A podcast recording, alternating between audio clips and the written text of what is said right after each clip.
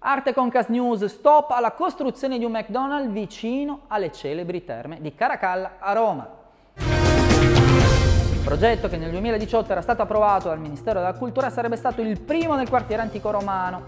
A bloccare i lavori è stato l'allarme dell'attuale Ministro della Cultura Alberto Bonisoli, sostenuto dalla sindaca Virginia Raggi, che in un tweet ha dichiarato le meraviglie di Roma vanno protette.